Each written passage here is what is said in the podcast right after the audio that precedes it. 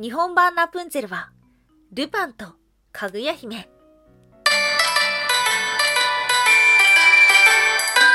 タンは妖怪について知りたい。はい、空飛ぶワンタンです。ワンタンは妖怪について知りたいということで、この番組は普段キャラクター業界で働いているワンタンが、日本におけるめちゃくちゃ面白いキャラクター妖怪についてサクサクっと紹介している番組です。この番組のスポンサーはともそもさん、歴史とか世界遺産とかを語るラジオなど放送されています。詳細はツイッターにありますので、ぜひぜひ番組概要欄からチェックしてみてください。なんか声枯れてるな。はい。昨日3月25日、金曜ロードショー見ましたか？塔の上のラプンチェル。はい、ということでワンタンね、ラプンチェル大好きなんですよ。ディズニープリンセスの中でも一番好きだし、物語作品としてもかなり好きですね。うん。ラプンツェルの、ラプンツェルフードレスとかね、めちゃくちゃ憧れる。ラベンダーカラーで髪の毛もね、素敵にお花が、と、なんか、ジューってになってるやつ。です。あとは、あれもやったことあるよ。ディズニーハロウィンでね、ワンタンもラプンツェルの格好したことあります。もう金髪が似合わんのなんのって感じだったんですけども。はい。なのでですね、今日はラプンツェルの話しようと思ってます。これも恒例ですね。金曜ロードショーの作品をちょっぴり掘り下げようのコーナーです。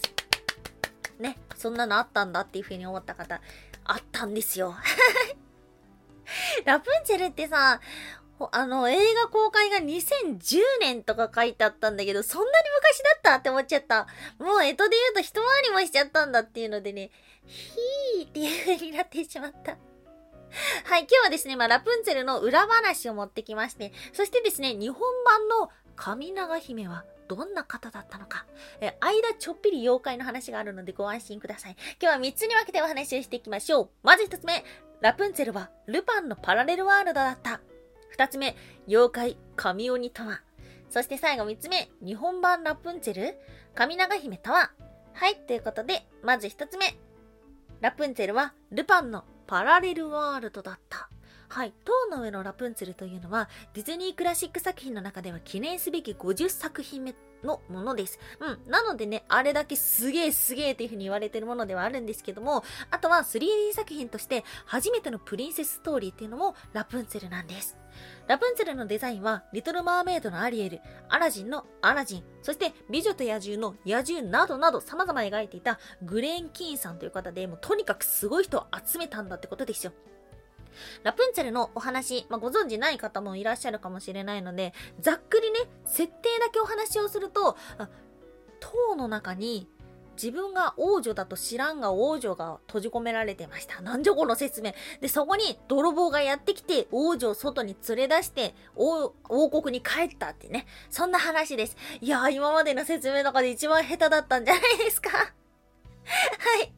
まあ、そこだけ、そこだけ覚えてたら大丈夫。とりあえず、王女様と、あと、泥棒の話だと思っていただいたら 大丈夫なんですけども、実はですね、原作の方のラプンツェルのお話っていうのは、農家の娘と王子様だったんです。うん。ではなぜ映画の中では王女様と泥棒になってしまったのでしょうかこれね、実は日本のとある作品の影響を受けてると言われています。それが宮崎駿初監督となったルパン三世カリオストロの城なんです。同じですよね。城に閉じ込められてしまったクラリスと、そこにやってきた泥棒のルパン、そして塔の中に閉じ込められていたラプンツェルと泥棒のユージーン。はい、ということで同じになっているんです。実は制作、総指揮者のピクサーの生みの親と言われているジョン・ラスターさんっていうのは宮崎駿監督の大ファンだった。ということでピクサー作品といえばね、まあ、有名なのトイ・ストーリーだと思うんですけどもトイ・ストーリー3の中にトトロが出てくるんです。実はここから来てるのではないか。ということなんです。うん、まあ、カリオストロの城というと一番最後の割り方ね、あの大切なものを奪ってたやつですよ。あの最後の割り方っていうのは、クラリスとルパンは別れるんですよね。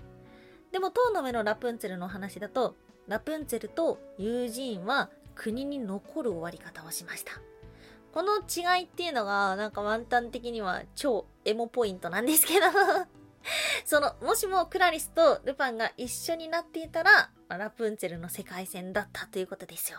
はい。まあ、ちょっとカリオストロの城の話を、するとめちゃくちゃ長くなってしまうんですけども、このね、あのー、実は、まあ、先ほどお話をしたように、葬式者の人が、宮崎駿監督の大ファンだったと言われているところから、ラプンツェルの中にはですね、そういった日本の作品をリスペクトしているようなシーンとか演出っていうのがたくさんあると言われています。まあ、今日はね、ちょっとブレるんで、ここだけの説明になってしまうんですけども、ぜひぜひチェックをして、もう一度見ていただけたらなっていうふうにも思っております。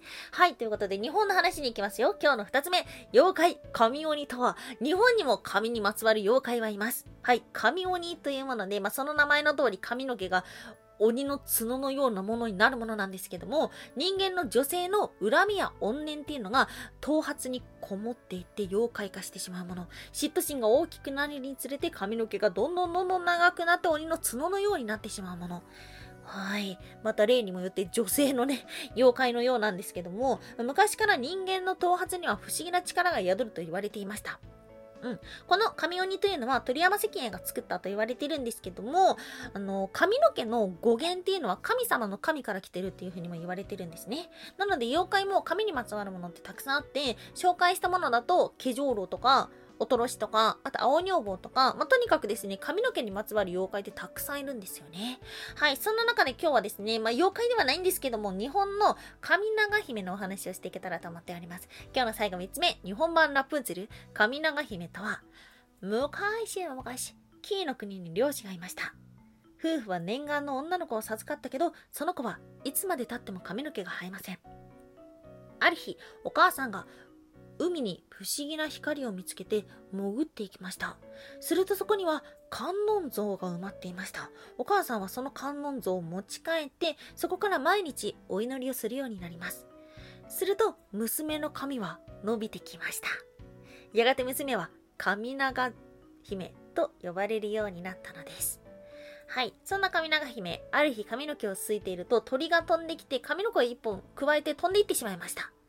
その鳥は自分の巣に髪の毛を持っていったのですが、その鳥の巣があったところが、当時の権力者であった藤原の不人の家だったのです。藤原の不人って言うとですね、あの、藤原の鎌谷の次男と言われていて、ま、とにかく超すごい人です。調べてください。超すごい人です。はい。で、当時はですね、髪の毛が長ければ長いほど美しい女性だっていうような考えがあったので、不人はその髪の毛の持ち主を探し出します。そして神長姫のところにたどり着き、やがて幼女として迎えました。これが藤原の都。はい。ということでですね、藤原の都というと、史上初めて女性で、聖一という異界、もうめちゃくちゃ位が高かったっていう風に言われてる超すごい人だったんですよね。で、皇后でも、皇太后でもなかったけど、太后大王になったっていうことでですね、まあ、とにかく超すごい人です。うん。で、その子供が、聖武天皇。聖武天皇というと、東大寺や国美寺を建てた人ですね。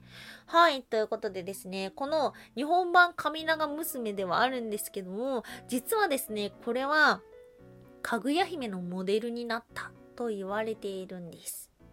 はい。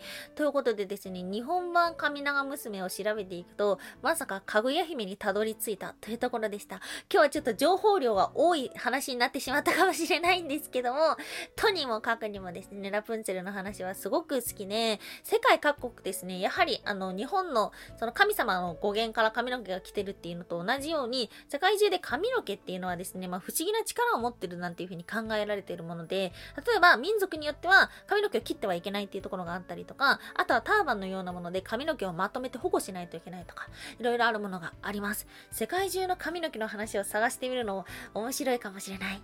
はい。ということで、そんなちょっとした知識をつけながら、もう一回ラプンツェルを見ましょう。ワンタンは妖怪について知りたい。おやすみもいもい。あ、ちょっと待ってくださいね。これ、あの、さっき聞いたからね。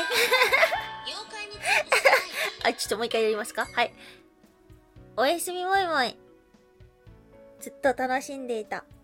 ワックの合宿オーディションが終わってしまって寂しい。はい。おやすみもいもいというのはワンタンがポエムプーコで言いたいコーナーです。で、ポエムがなんだかよくわかってないから、ポエムプーコでしか言えないコーナーです。終わっちゃったよー。終わっちゃったよ。はい。あのー、去年紅白に出演していた、 BiSH っていうね、アイドルグループが所属している WACK っていう事務所なんですけども、ここのね、合宿オーディションっていうのがですね、6泊7日で行われていました。まあ、 BiSH 含めてですね、他の、あの、グループに加入するとか、あとはま事務所所属になって候補生として頑張っていくとか、まあそんなものがあったんですけど、いやー一生懸命見てたから終わっちゃうと寂しいな。もうこの1週間の間はね、友達ともうずっと LINE してて、朝もね6時台から起きて、みんなの頑張りを見届けてっていうのをやってたので、明日からもう7時前に起きる理由がなくなりました。ダラダラします。いや、でもいいね。やっぱ、7日間頑張ってきてさ、ドラマが生まれないわけないんですよね。本当に、本当に、まあ、最後、合格した子、落ちた子っていたんですけども、とってもとっても、なんか感慨深い時間を過ごせたなと思ってます。でも寂しいです。はい。ということで、人生、新たな楽しみを見つけてこようと思っております。はい。ということで、今日もお聴きいただきましてありがとうございました。以上、空飛ぶワンタンでした。